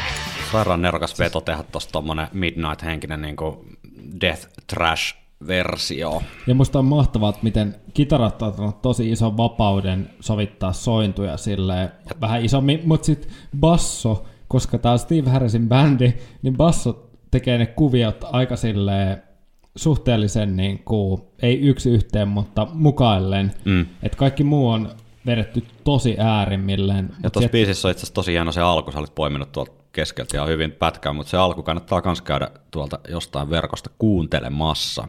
Jep. Erittäin hyvä versio ja sanoisin, että paras tämmöinen niin kuin death kautta black metalliin kallellaan oleva tulkinta Iron Maidenistä. Älkää laittako Cradle of Filthia minnekään palautepoksiin, me emme tule sitä täällä soittamaan koskaan. Viikonloppusoturit. Vaikka Cradle of Filth varsinkin varhaisilla levyillään niin erittäin hieno bändi, niin Hallowed Be Thy Name coveri on aivan karmea, älkää please ehdottako sitä. Mennään, Ei kommentteja.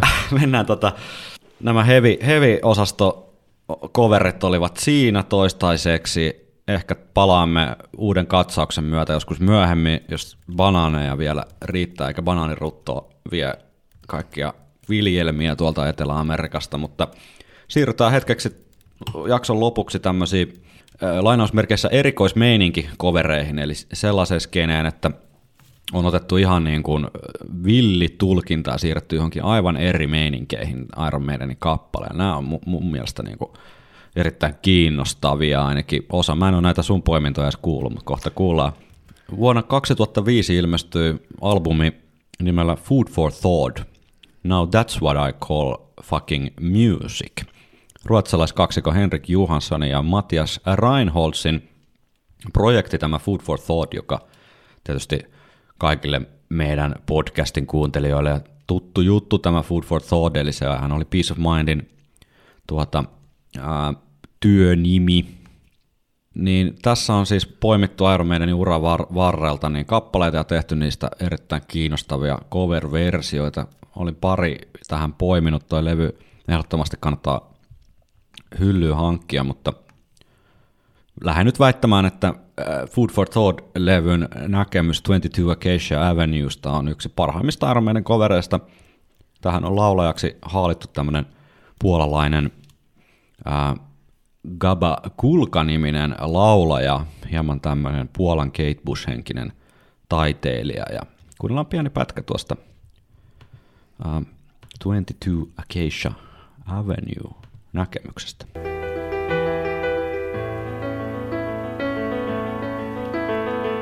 Charlotte, can't you get up from all this madness?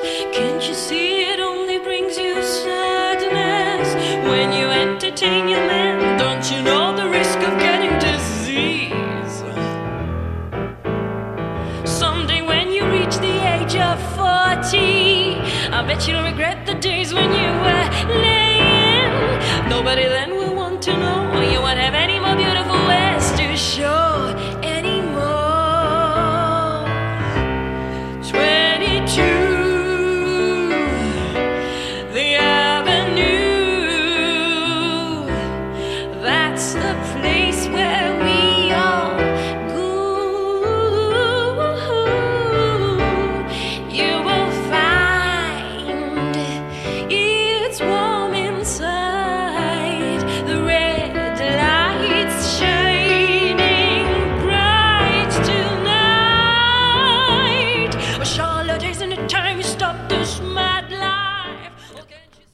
Tässä oli mun mielestä nerokkaasti Upea. tajuttu se, että 22 Acacia Avenue on ikään kuin tämmöinen tupakan savun täyttämän eh, jatsbaarin eh, tunnelma. Joo, ja isona Kate Bush fanina, Siinä on enemmän kuin vähemmän sitä. niin, niin tuossa on tota, just sitä Kate Bushin ekan levyn fiilistä. Mm. Ihan hands down täytyy sanoa, että näin ensikuulemalta iski. Ja osui ja uppos, niin sanotusti. Joo, täältä olisi melkein voinut joka biisin soittaa, mutta ihan nyt ei siihen sentään lähetä. Yhden to- po- toisen poiminnan tein. Ollaan puhuttu jonkun verran tämän podcastin aikana siitä Iron Maidenin ikään kuin ACDC-vaihteesta, jonka he löysi siinä 90-luvun alusta ja sitten aina alussa ja aina välillä sitten putkahtanut esiin semmoinen enemmän perusrokkivaihe, niin ilmeisesti sitten äh, Henrik Johansson ja Matias Reinholtz on tehnyt saman poiminnan ja hän on tehnyt Future Real-kappaleesta tällaisen tulkinnan, joka muistuttaa hieman erästä australialaista rockiyhtyettä.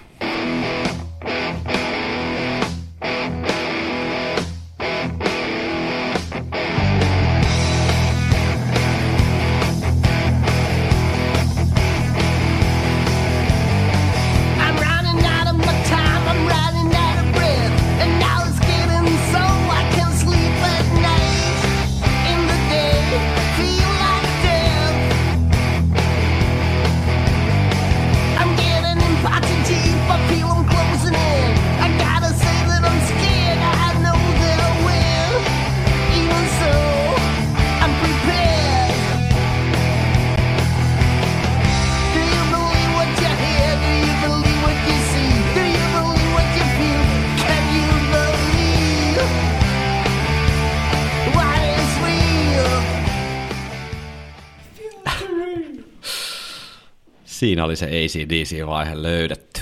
Sitten meillä on. Tää levyhän pitää tsekkaa. joo, suosittelen lämpimästi. Tota, vähän vaikea löytää nykyään, mutta Ehkä se löytyy sieltä Arabian ollut hyl- hyllyn äh, trooper. ehkä jos joku jättää sinne, välistä. sinne tuota muistilapulla Burnerin numeron, niin katsotaan mitä, mitä, mitä siitä seuraa. No sitten tämmöisiä mies- ja kitarahenkisiä versioitahan on tietenkin sitten maailma pullollaan ja niiden suhteen nyt sitten tehtiin raakaa rankkausta ja valittiin kaksi versiota, jotka on ehkä vähän lähellä toisiaan, mutta ovat niin ylivoimaisia tässä skenessä ja sattumalta vielä samoista biis, tai samasta biisistä coverit, että poimittiin ne tähän.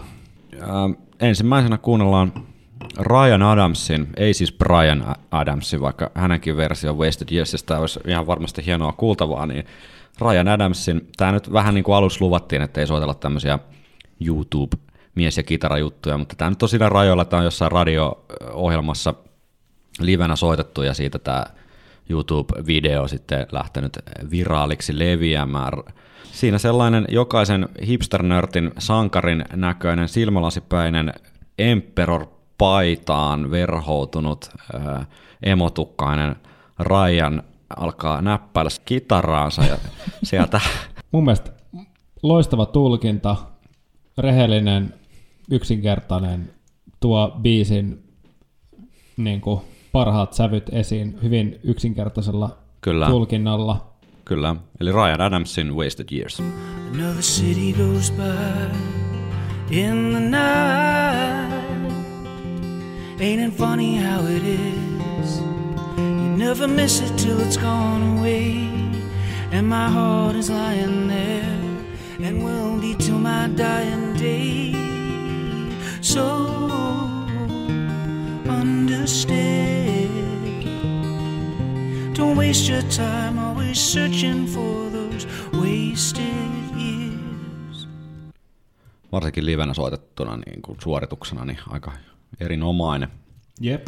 Toinen Wasted, legendaarinen Wasted Years-versio niin on hienon doom metallin aloittaneen ja sitten jonkinlaiseen post-rock alternative indie rock meininkiin, mutta yhtä lailla laatunsa tai tasonsa ylläpitäneen Anathema yhtyön Daniel Cavanaugh Wasted Years, joka löytyy miehen soololevyltä Memory and Meaning vuodelta 2015.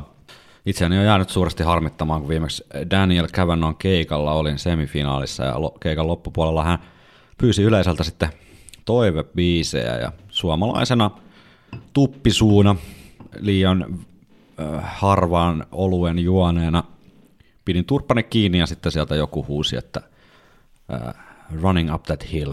Ja sitten soitettiin Kate Bushia, joka aivan hieno versio sekin Danny, Danny Cavanaghalta, mutta jos olisi saanut suuni auki, niin olisi ehkä kuullut sitten tämän Wasted Yearsin ihan livenä. Sä et ollut juonut sitä niin kuin merkittävää Banani Die-kirja En ollut. iltana. Taikerit oli jäänyt juomatta.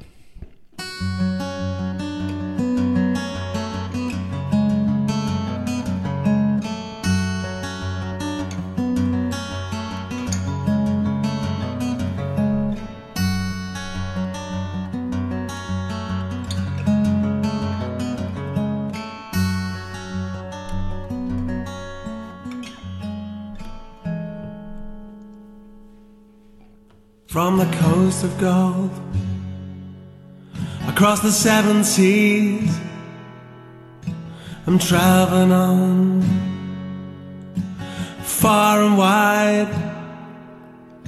But now it seems I'm just a stranger to myself and the things I sometimes do. It isn't me, but someone else. Jotain siinä Adrian Smithin ö, sävellyksessä ja varsinkin sanotuksessa on, että se on resonoinut kahta tällaista muusikkoa. Ja mun mielestä tuossa oli hauskasti ku, ö, niin kuin kuunneltavissa kaksi hyvin erilaista tulkintaa kitaran mies, myös siinä mielessä, että toinen on tämmöinen, niin kuin Ryan esimerkiksi tämmöinen niin amerikaana Aivan. taustan omaava artisti ja toinen taas sitten Briteistä. Mm. Ei pelkästään aksentit, mutta myös se tulkinta ja tämmöinen. Niin. Jep, mutta tunnelmatasolla kuitenkin yllättävän niin kuin samaa, siis tarkoitan niin kuin ihan positiivisesti siinä, siinä mielessä, että samantyyppisiä tunteita herättänyt. Ah. Sitten meillä loppusuora häämättää. Meillä on vielä muutama vähän tämmönen villimpi kortti edessä.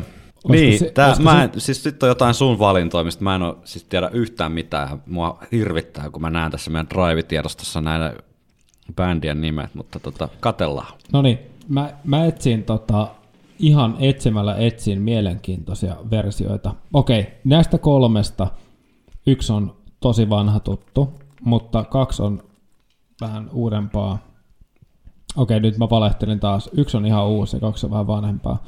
Mutta Driving Mrs. Satan on jo- joku tämmöinen brittiläis-italialainen bändiprojekti ja, ja tota, heillä paljon löytyy erilaisia cover, cover-versioita ja mun mielestä tämä on niin nerokkaan erilainen sovitus. Ja tämä on kuitenkin biisi, biisi, joka viime, viime jaksoissa on noussut esille. Muun muassa oli meidän molempien unelmien settilistä aloitusbiisinä. niin, niin. Tässä on pikku pätkä siitä. Pistäpä soimaan.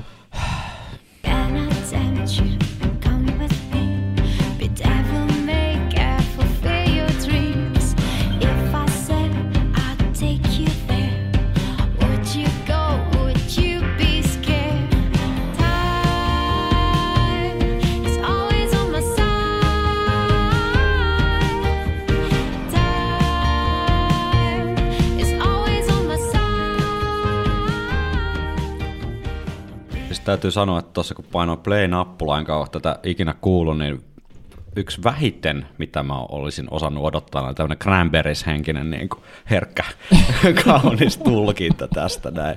Tämä yllätti positiivisesti, koska odotukset oli todella matalat nimen perusteella, mutta ei huono.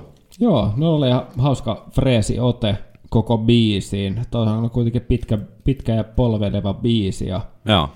Sitten toisena semmoisena huomiona, niin tämä Hell Songs, niin mulla on hämäriä muistikuvia vuosi, vuosi, vuosien takaa, että Ruotsista tuli tämmöinen cover-projekti, jossa tehtiin hentoja versioita Joo. metallibiiseistä. Nyt soittaa muuten jotain kelloa, joo. Jep, niin mä poimin nyt ihan vaan meidän kuuntelijoiden iloksi heidän version Run to the Hillsista, koska tää tässä on kuitenkin ihan oma pehmeä ote, niin annetaan mennä.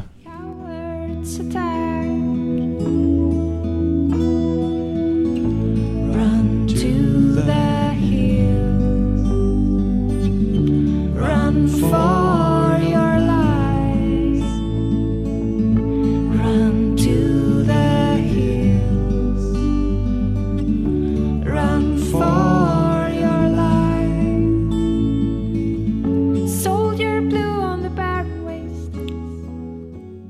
Se on jännä, mä olin unohtanut tämän projektin täysin, mutta nyt tuli jotain muistikuvia jostain vuosien takaa. Mm, joo, tässä seuraus? Ei, ei toi, nyt, toi nyt on tuommoista.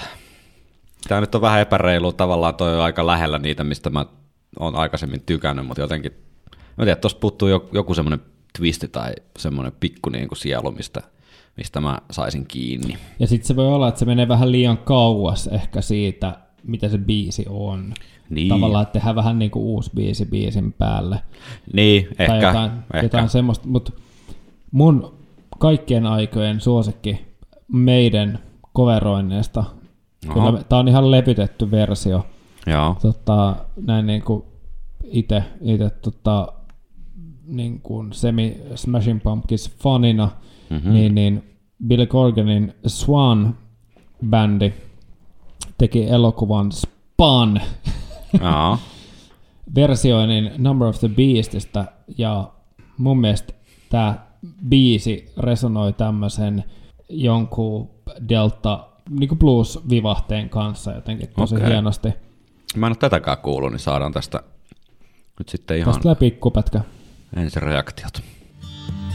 Cause in my dreams, it's always there.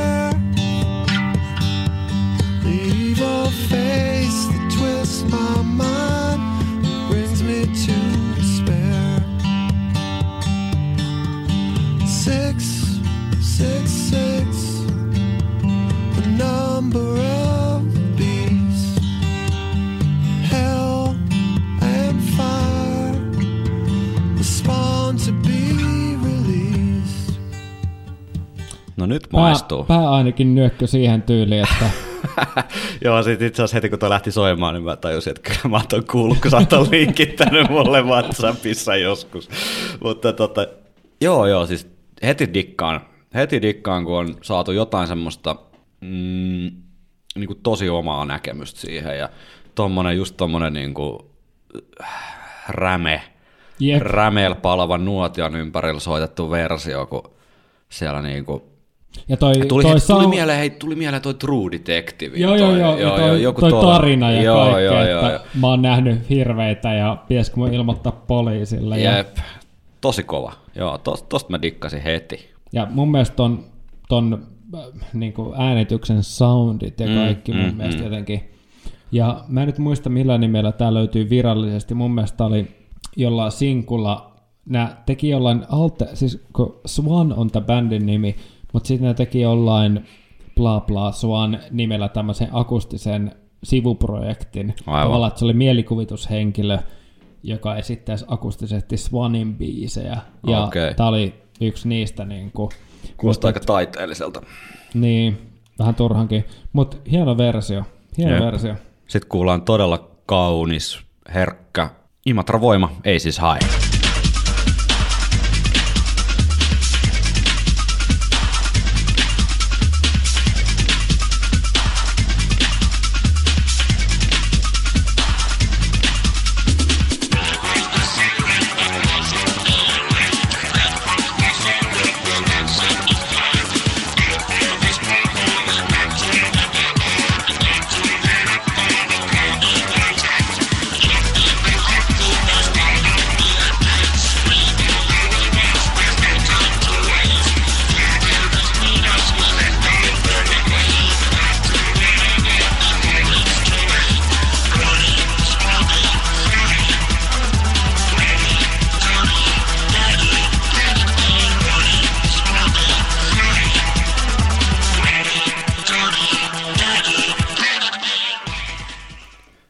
Tämmöinen levy kuin Power Slaves and Electro Tribute to Iron Maiden vuodelta 2003 löytyy ja sieltä kotimainen Imatra Voiman ei siis hae versio.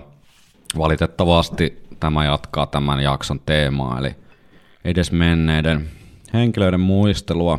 Restin Power, Perttu, Randy, Parrakuda, Häkkinen, Jep. Valopohjoisesta. Mahtaako tästä vapputunnelmaa enää oikeastaan ylöspäin lähteä tämän jälkeen? Taas pitänyt tämä Imatran voima olla ehkä viimeis, viimeisenä, viimeisenä biisinä, koska tuota Perttu Häkkisen menetys on suuri, yksi suurimpia viime vuosien menetyksiä suomalaiselle sielun maisemalle. Mutta tämä tuota, Power Slaves-levy niin sisältää monia muitakin mielenkiintoisia tämmöisiä elektroversioita Iron Maidenin biiseistä, että jos tällainen vähän erikoismeininki kiinnostaa, niin käykääpä kuuntelemassa. Viikonloppusoturit. Vielä meillä olisi yksi Iron Maiden covereiden alahaara, eli tällaiset kieliversiot käsittelemättä. Näitä ei nimittäin ihan loppupeleissä kauhean paljon ole, eli cover, Näitä, näitä on kuullut ehkä yhden, tai oikeastaan kaksi. Coverit on pyörinyt pääasiassa niin kuin englannin kielellä, mitä muut yhtyöt on tehnyt, ja hyvin harva on lähtenyt Iron Maidenia omalla kielellään coveroimaan. Niistä yllättävän moni on sitten kyllä suomen kielellä itse asiassa, mutta aloitetaan Espanjasta. Tämmöinen kolumbialainen tribuuttilevy löytyy, kun Columbian Tribute to Iron Maiden. Siis suurin osa tämän levyn sisällöstä on ihan skeidaa, myös tämä Akashin Flight of Icarus on ihan skeidaa, mutta tämä on yksi har, har, harvoja, tota, harvoja bändejä, jotka on vaihtanut kieltä. Ja tässä espanjan kielinen versio siis Flight of Icaruksesta Kolumbiasta. En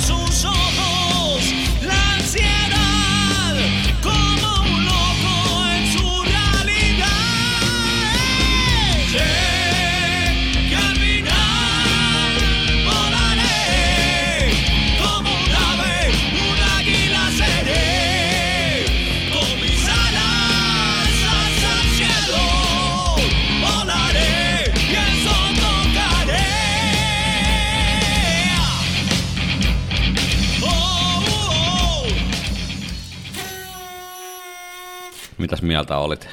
Se oli nuori ja innokas. Se oli nuori ja innokas. Sitten meillä löytyi pari kotimaista, eli suomenkielistä Iron Maiden coveria. Ensimmäisen tunnistaa varmaan ensi iskuista jokainen suomalainen ihminen. Vaimo sousi, hankaimista vain kipunat nousi. Rantaan Ruotsin kun kokka karahti, hädissään pullahiirten kanssa. Parahti miksi vehnämme muuttui hetkessä rukiksi. Valkea hiehomme mustaksi pukiksi. Här kommer. Pitkät ja lännät aimo karju ja käynnisti hanurin männää.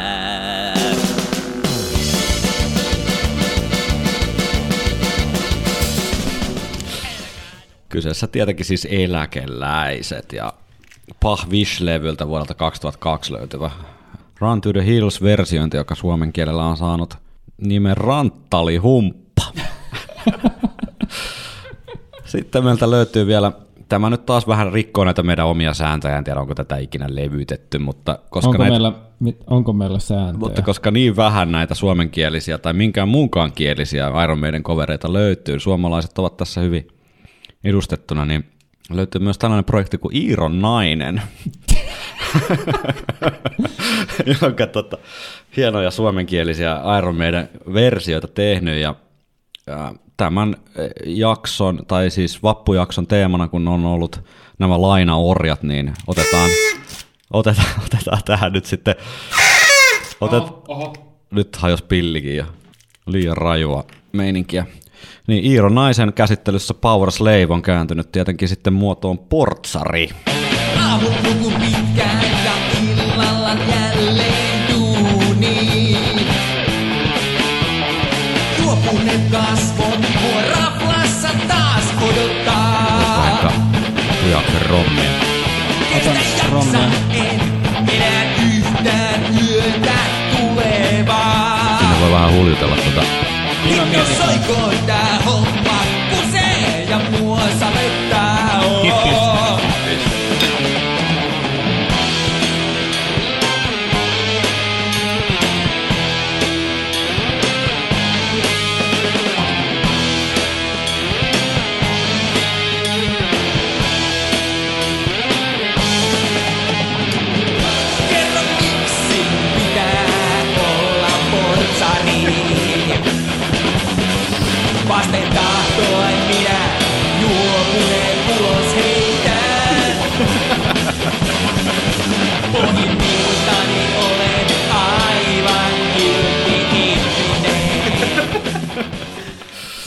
Portsarin mä en, tiedä, elämää. mistä, mä en tiedä, mistä sä revit näitä, mutta siis ei juma, Chuigu toi, että jäbä itse soittaa kaiken, näin mä oletan, laulu taustalaulut, teki sanat ja laulaa vielä ihan hyvin niin kuin tämmöiseen coveriin niin kuin portsari-soundilla, niin tää on oikeasti, tästä voi tulla jopa meidän vappu tämmönen äh, Perinne. perinne. Niin Kyllä. on, kuunnellaan portsaria, otetaan muuten Portsari. banaanidaikiri.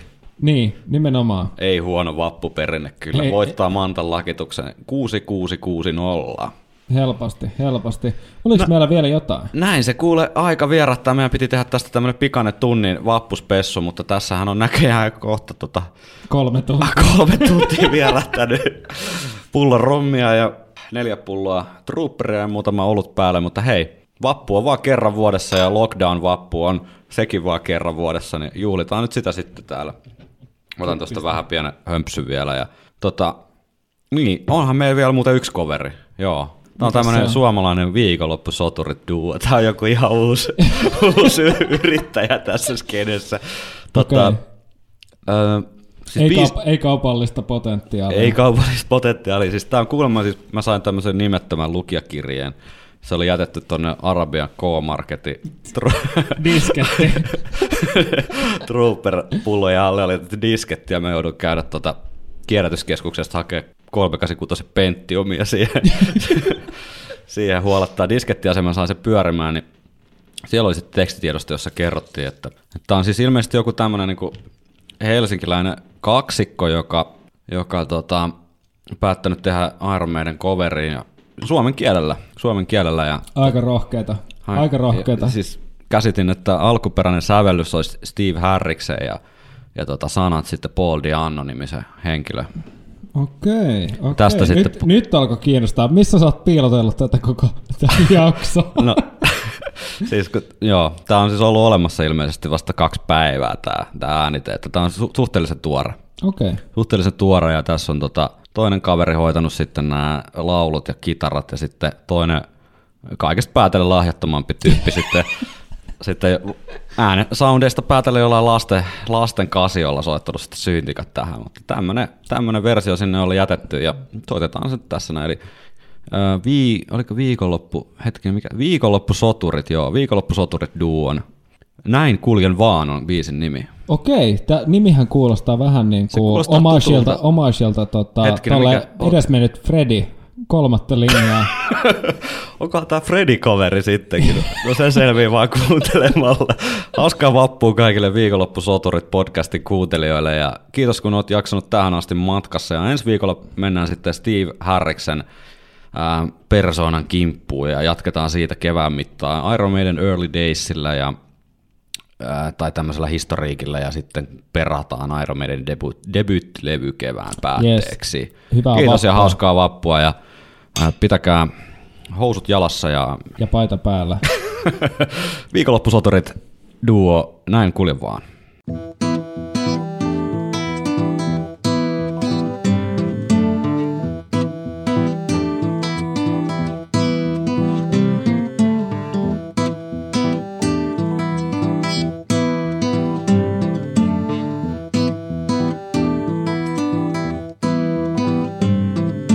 Nuorena mä tiesin sen, ei kaupungissa ihminen voi elää täysin vapaana. Se kuolee arjen orjana.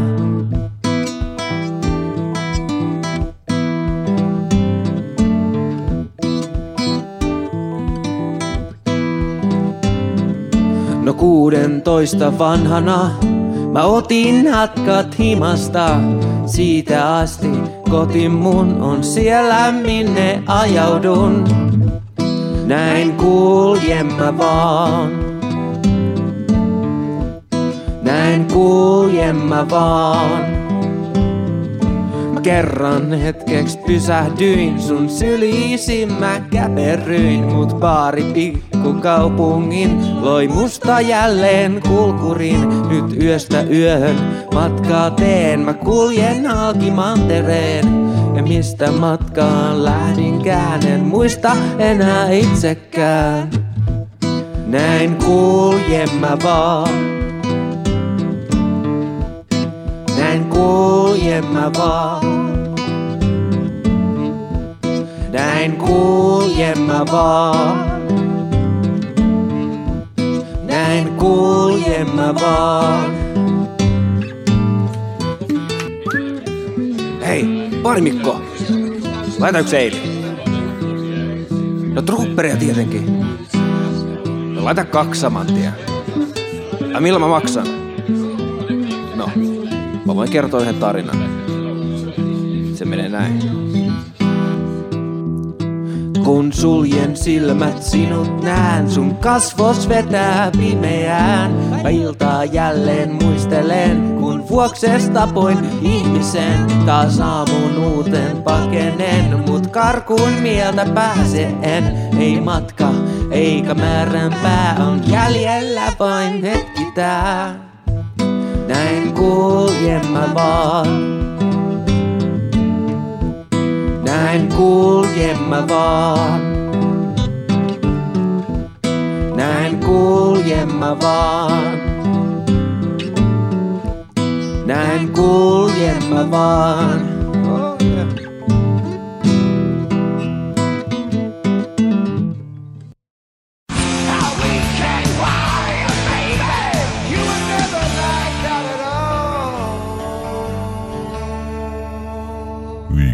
Viikonloppusoturit.